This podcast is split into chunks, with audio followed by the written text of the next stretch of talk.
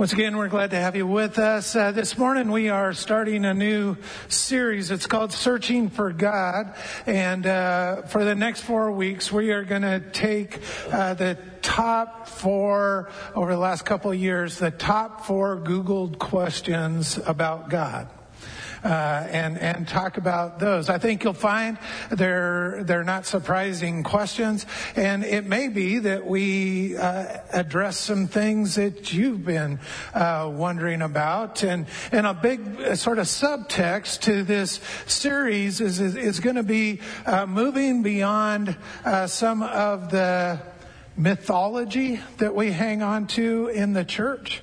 Uh, too many times we treat Christianity more like magic than we do a relationship with God. Right? That if you do A plus B you get C.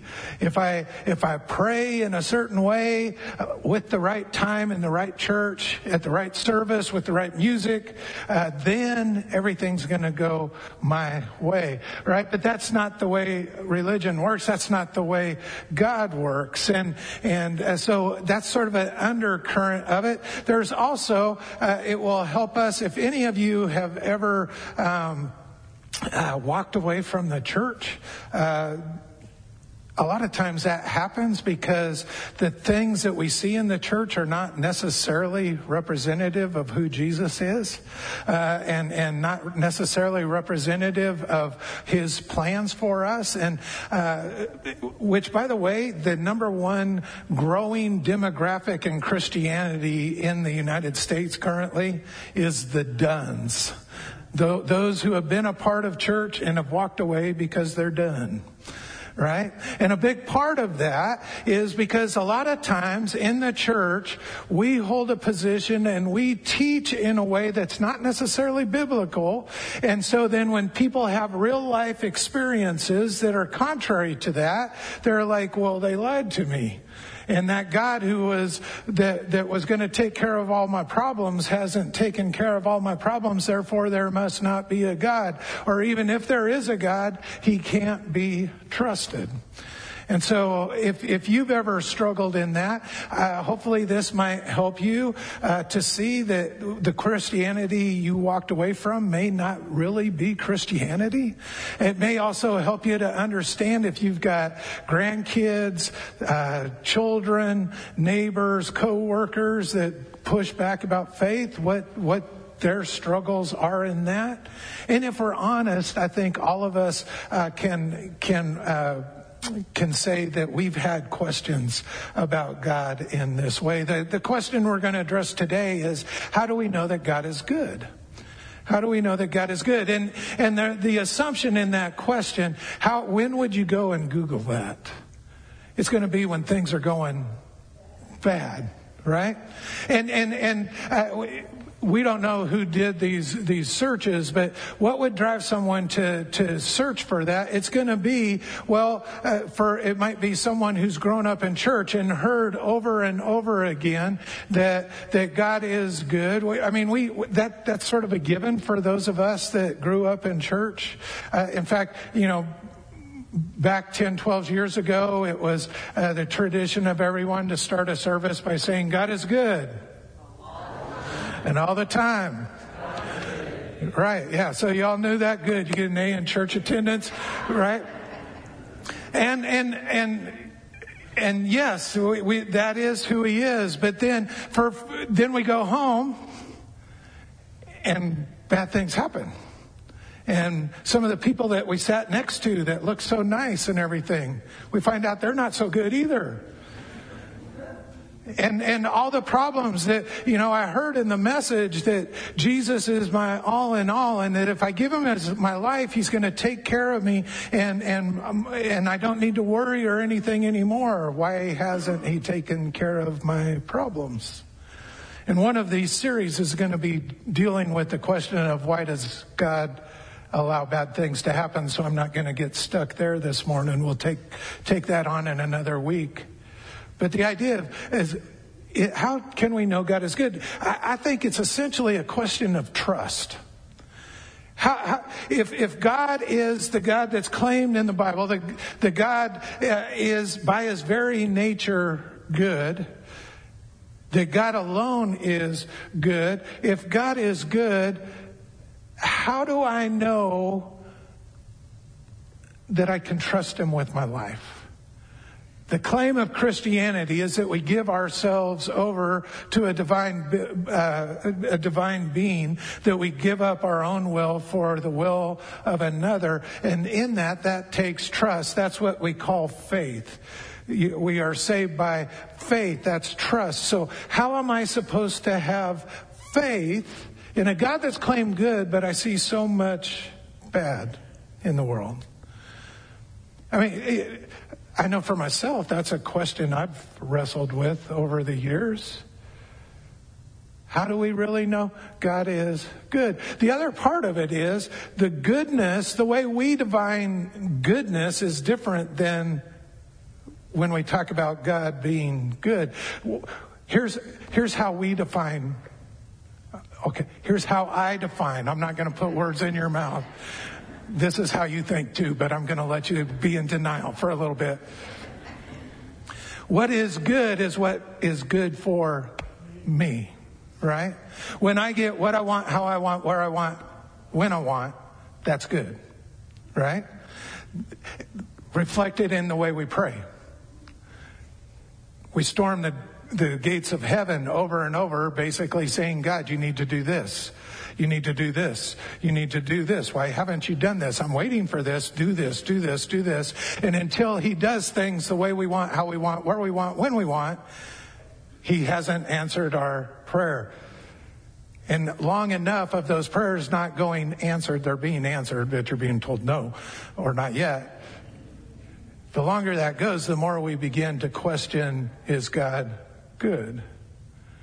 Take that to someone who hasn't grown up in church, that becomes an even more poignant question. Why should I put my trust in somebody that look around things aren't that good? Why should I bother with religion? Why should I, why should I even go through that door? Here's what I know from my life. You can't trust anyone. Why should I trust God? What we don't understand is the definition of good God had is different than the definition we have of good. Believe it or not, you getting your way is not God's highest priority.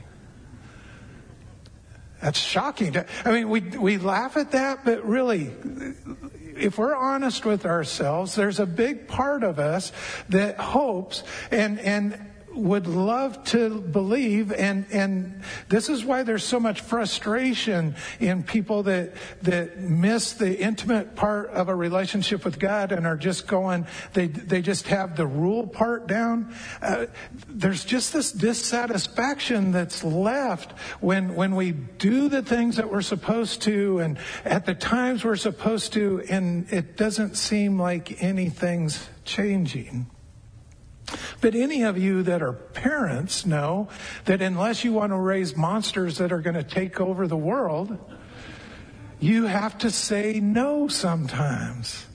And you have to, that, here's the reality. We don't know what's best for us, right? We would like to think that we know what's good and bad, but if you're honest, oftentimes the things we desire, if we got everything we would desire, we would be the most unhappy people in the world. In the Methodist system, we have an appointment system where pastors get appointed to churches, and a part of that is when a pastor is leaving, uh, they do a consultation with the SPRC, uh, the HR committee at the church to what what is the characteristics of a pastor that you want in replacement.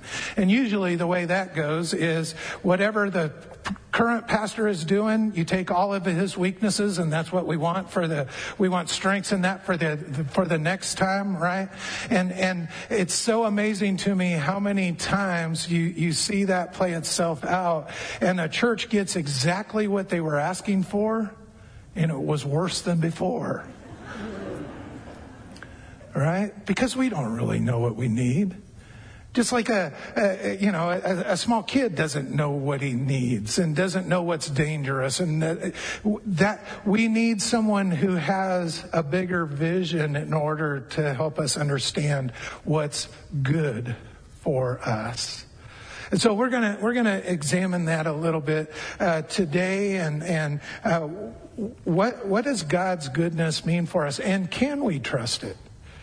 Can we put our trust in the fact that God is good, that He's on our side, that ultimately what He asks for us and from us is, is the best thing for us? We're going to be in Mark chapter 10, beginning in verse 17. As Jesus was starting out on his way to Jerusalem, a man came running up to him, knelt down, and asked, Good teacher, what must I do to inherit good eternal life? Well, why do you call me good? Jesus asked.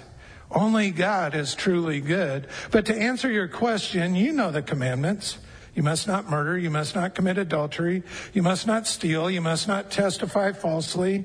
You must not cheat anyone. Honor your father and mother. Teacher, the man replied, I've obeyed all those commandments since I was young. Looking at the man, Jesus felt genuine love for him. There's still one thing you haven't done, he told him. Go sell all your possessions and give the money to the poor, and you will have treasure in heaven. Then come follow me. At this, the man's face fell, and he went away sad because he had many possessions. And Jesus looked around and said to his disciples, How hard it is for the rich to enter the kingdom of God. And this amazed them. But Jesus said again, dear children, it's very hard to enter the kingdom of God. In fact, it's easier for a camel to go through the eye of a needle than for a rich person to enter the kingdom of God. And the disciples were astounded. Then who in the world can be saved? They asked. And Jesus looked at them intently and said, Humanly speaking, it's impossible, but not with God. Everything is possible with God. Then Peter began to speak up. We've given up everything to follow you, he said. Yes, Jesus replied, and I assure you that everyone who has given up house or brothers or sisters or mother or father or children or property for my sake and for the good news will receive now in return a hundred times as many houses, brothers, sisters, mothers, children, and property along with persecution. And in the world to come, that person will have eternal life. But many who are the greatest now will be the least important then, and those who seem the least important now will be the greatest then. This is the word of God for the people of God. Thanks be to God. So most of us have heard this story before, and and for a lot of us, it's it's it's one of those stories that we like because it doesn't apply to us. Right? This is one of the, and, and by the way, uh, here's, here's what I, I, a truth. I, I think we love the commandments that we can point at someone else and say you need to do this, but we don't see that we need to apply them to ourselves. And so we have this rich young ruler that comes up and he wants, he, he comes and asks a question that I think is a, a, a pretty basic human question. Uh, what do I need to do to get eternal life? What I need to do to, to go to heaven. And, and I, I think for pretty much all of us at some point, that was our number one motivation in seeking out a relationship with God. It had to do with our eternal security. For myself, I look back and I grew up in the church and, and I remember talking about Jesus and stuff, but in that, I don't remember a kingdom vision of what Christianity was about, that I'm invited into the work of God and, and to be the hands and feet of God. And, and it's more than just the rule book, uh, that it's a relationship with Him. The main message I heard is if you want to be, if you want to, if you want to be good and go to heaven, then you do this. If you want to go to hell, then keep doing the stuff you're doing. Right? And so he turned it into this sort of behavioral thing. And remember, this young man is a Jewish person, so he, he's grown up under Mosaic law. And so he has that background. And obviously the guy is genuine and he's devout. He's, he's obviously uh, not just a, a Jew by, um, by affiliation. He's, he's, he's got an interest and, and he knows it and he's trying to live it out and he's aware of the law. And so as he comes, he says, Good teacher, how do I, how do I have eternal life? And Jesus cuts him off right at the beginning and says, why do you call me good? I think it's a, it's a setting for the rest of the conversation. Why are you calling me good? Because only God is good. Now he's going to go on to talk about giving up your possessions and stuff. And let's be honest, there's so many ways that we all act as if our possessions and the things we love are the good thing. And he says, why do you call me good? Only God is good. It connects that me and God are the same, but it's also setting the table that only God is good. There's nothing else that matches his value. And then goes on to say, well, you know the commandments. And he runs through some of the Ten Commandments. Uh, uh, don't, uh, you know the commandments. You must not murder. You must not commit adultery. You must not steal. You must not testify falsely. You must not cheat anyone. Honor your father and mother. And the guy looks at him and says, yeah, I've, I've not done any of that since, since I was a young child. And I think that's the way a lot of us like to think about it. If it, if it comes down to the way we live and stuff. Now, I think Jesus could have pressed him on some of these and said, really, come on. I know everything. You've never cheated. You never build false witness. But that's not the important thing to Jesus. It's not about the rules. We're in the new covenant, not the old Mosaic covenant. So the law is not the saving agent. It's actually a relationship with God that's a saving agency. But he, uh, this guy, again looks and says, Well, if, if that's it, I'm in. And it says Jesus looked for him and and and was connected with him. He felt something for him. Looking at the man, Jesus felt genuine love for him. I think as he looked at him, he saw someone who was striving, someone who wanted the answers, but even in the young man's heart, there was a disconnect. Why else would he come and ask? If he was so set that I've done everything I'm supposed to by the law, if I, if, if he was so certain that he had lived a life worthy of God, then why the question? And I think even in the young man's heart, he knew there had to be more than just following rules. I think it, it's at the heart of why some folks struggle in this Christianity thing. Because for so many of us, what we heard and what we were taught is don't do this and do that. Don't do, don't do. And, and, it, and a pursuit of that gets exhausting. And it just leaves you empty. And it, and, and it, it's frustrating because as much as you try to do the good thing, you end up doing the thing you're not supposed to do. So Jesus looks at him and now he wants to open up the kingdom to him and he says, there's still something you haven't done. And you can just imagine the guy's eyes sort of opening. He says, here's what I need you to do. I need you to take all your possessions, sell them, give it to the poor and then follow me.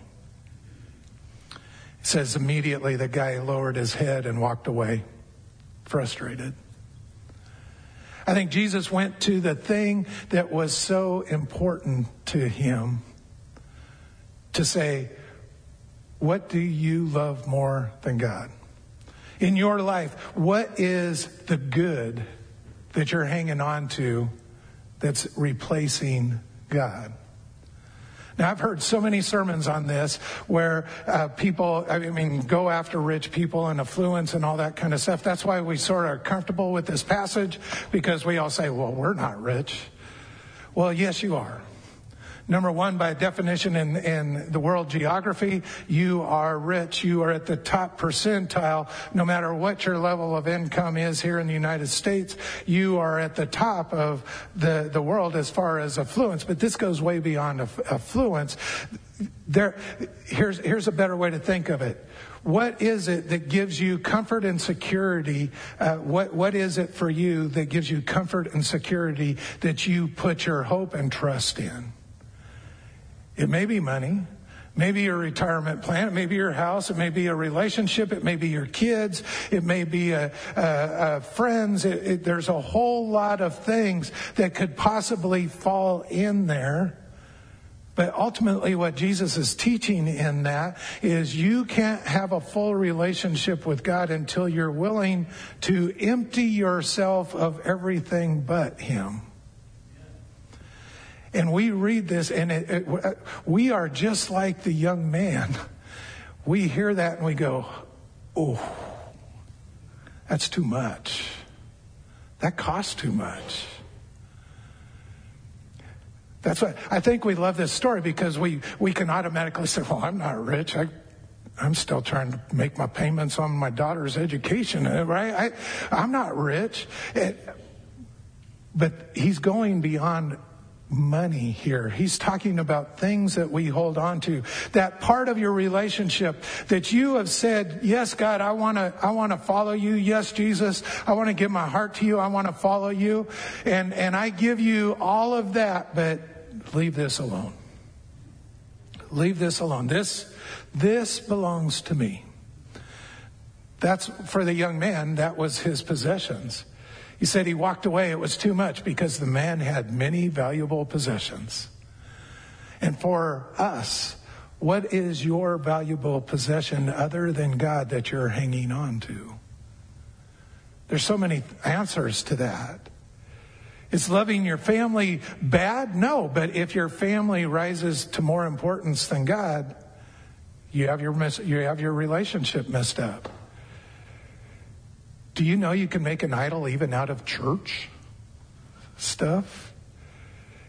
If, right? Anything that takes the place of worth, anything that we place more value on than God gets in the way. And ultimately, what Jesus is saying is, no, I need you to trust me with everything. I think this is part of why the American church is suffering. It's why we're seeing people leave the church. It's why we're not seeing young people come to the church because the, the form of Christianity we're practicing has everything to do with comfort and sacrifice is a dirty word. We're basically trying to take God and fit him into our politics and fit him into our lifestyle and fit him into the things that we think are important. And as long as we can do that, then we, then we are comfortable with following God. But as soon as a line is crossed where we're told to do something differently, we balk. And this isn't the only time Jesus taught this. Go back to Matthew after Peter proclaimed him as Messiah. He said, if you want to be my disciple, if you want to follow me, you have to deny yourself Pick up your cross and follow me. There is no, there is no, there is no form of Christianity that doesn't involve sacrifice. It costs something. Yes, it's free.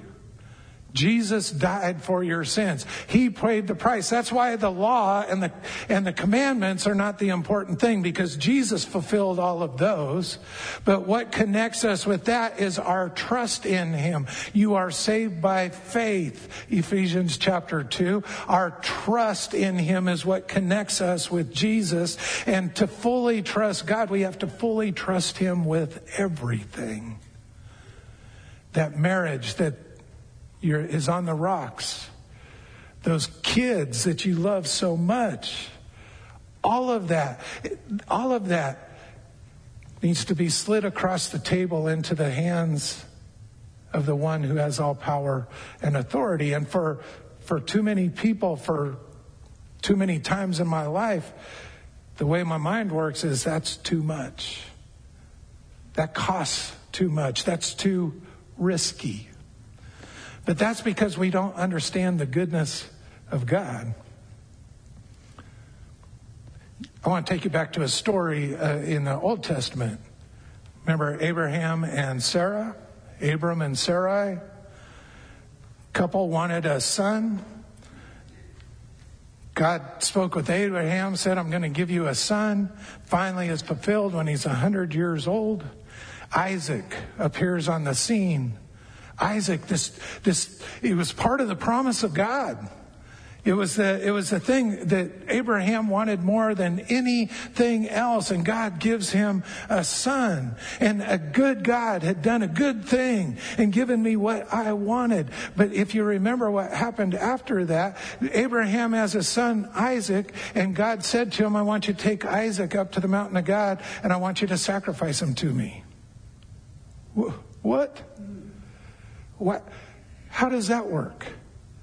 If you're good, why would you want me to do something that would be bad? But, but what God was doing was for Abraham, what he's asking us to do. If you trust me, you'll learn that my goodness, even though it doesn't equate with your goodness, that my goodness is more powerful than anything else you'll know.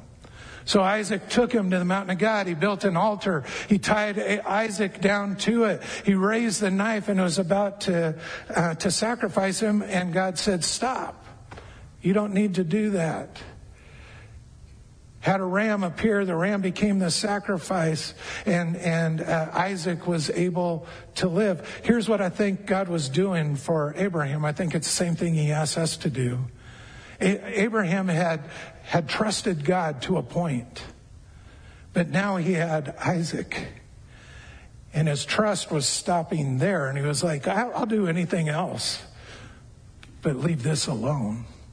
And God was saying to him, Abraham, you, you know I'm good. You've experienced it. You've tasted it. You're holding it in there now. But I need you to trust me more. Are you, are you going to stop here? Because I have a lot more to do in your life.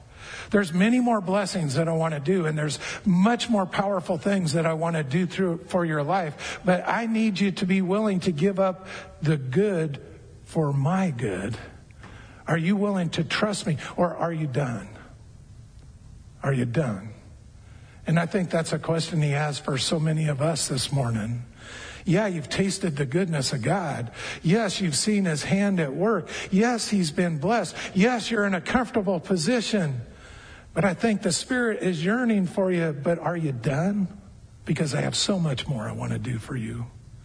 There's so much more that I could benefit. There's so much more that I could show my blessings. There's so many more ways that you could be an important part of the kingdom. But are you done? This is hard. And after the disciples had heard this, and Jesus said, "It's it's harder for a rich man to go through uh, go to the kingdom of heaven than a camel to go through the eye of a needle." And the disciples were like, "Well, then how can anyone be saved?" I mean, if it's that hard, how can anyone be saved? And Jesus said, "Well, if if you're talking human humanly, it's impossible." This is why the law wasn't important. All the law did is keep us in bounds until, until Jesus showed up to win our salvation. The do and don't is not going to get you the, what you're looking for. You're always going to have a gap. There's always going to be an emptiness. You're never going to have the connection with God as long as you rely on the do and the don't because the do and the don't are about us. We need to put all our trust in Him. It says, humanly speaking, it's impossible, but with God, all things are possible. Because once you move your chips in with God and push all in on the table, he takes, he now has room to do his thing. Because now you've made room for him to be your most prized possession for him to be the most valuable thing in your life. You're not blocking that, that place of power and position in your life. You're not, you're not misusing it. You've opened it so that now God can take his rightful place in your life and take you where you want to be. And then Peter. I think part of the reason we all love Peter is because he says out loud what everybody else just keeps in their mind. Peter said, What about us? Look at what we did. I left my fishing job to follow you. I've left my family to follow you. And for many of us in the room, that, that would be our question. Well, yeah, but what about me? I, I, I have sacrificed quite a bit. I have, I have done things that I didn't want to do. What, what about us? And here's where we figure out what goodness is and that yes, it's worth the cost. He says, uh, verse 29, Yes, Jesus replied, and I assure you that everyone who has given up house or brothers or sisters or mother or father or children or property for my sake and for the good news will receive in return a hundred times as many houses, brothers, sisters, mothers, children, and property. And in the world to come, that person will have eternal life, but many who are the greatest now will be the least important then, and those who seem the least important now will be the greatest then. In other words, Yes, Peter, I know the sacrifice you made. Yes, Peter, you're, you're on the right track, but you're still judging your response in the world based on human values. But I'm flipping everything around and everything you think is important now won't be important then and all the things that you thought were important will not be as important. It's what Paul says in, in Philippians chapter 3. Once Saul became Paul and understood that Christ died for him in chapter 3, he says, all those things that I thought were so important, my nationality, my, my Jewishness, my being a Pharisee, all of that kind of stuff, all those things that I thought were, were so important, I now consider them worthless because of the righteousness of Christ. It seems like a risk, but folks, you can't outgive God. There is no sacrifice that you can possibly make that God is not going to pay back a hundredfold. We, we, we make too many decisions and lifetime decisions based on our little circumstances where God has an eternal vision of who we are. It's not that he turns a blind eye to our happiness. It's just he's playing the long game, not the circumstantial game. He, he's playing for eternity. We're playing for right now. That's why we're on different pages. That's why Isaiah says, My thoughts are not your thoughts. My ways are, are higher than your ways.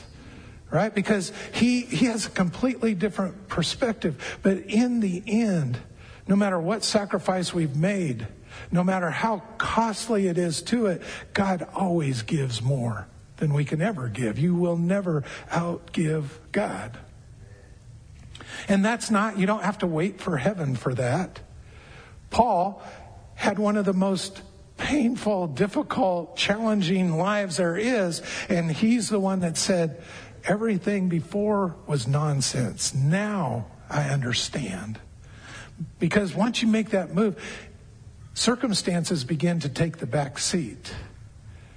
Because the Spirit works on you to understand that you're part of something bigger. Don't hang on to the gift that you have and close God out from the rest of your life. Open the door. He's not done yet that good thing can become a great thing, an awesome thing, an amazing thing.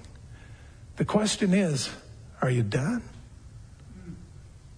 Are you, are you willing to open the door for more of God? Why don't you bow with me? Let's pray.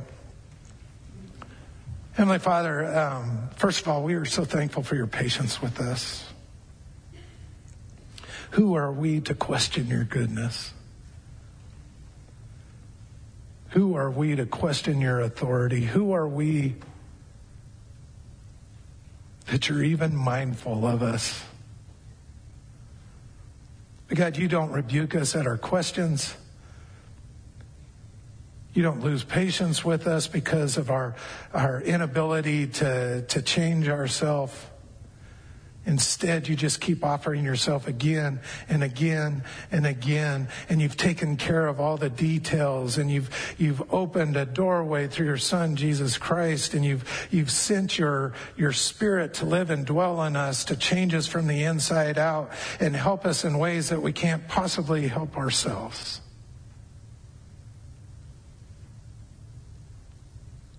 But God, we we we still struggle, and so we pray and just want to say, God, we want to give you more access. But that's hard for us. In fact, it's impossible for us. We need your spirit to lead us. Change us from the inside out. Help us to see things the way you see them. Help us prioritize the way you prioritize. God, give us that kind of perseverance and faith that we don't walk away from your goodness just because it's difficult. And we pray this in the powerful name of Jesus Christ. Amen.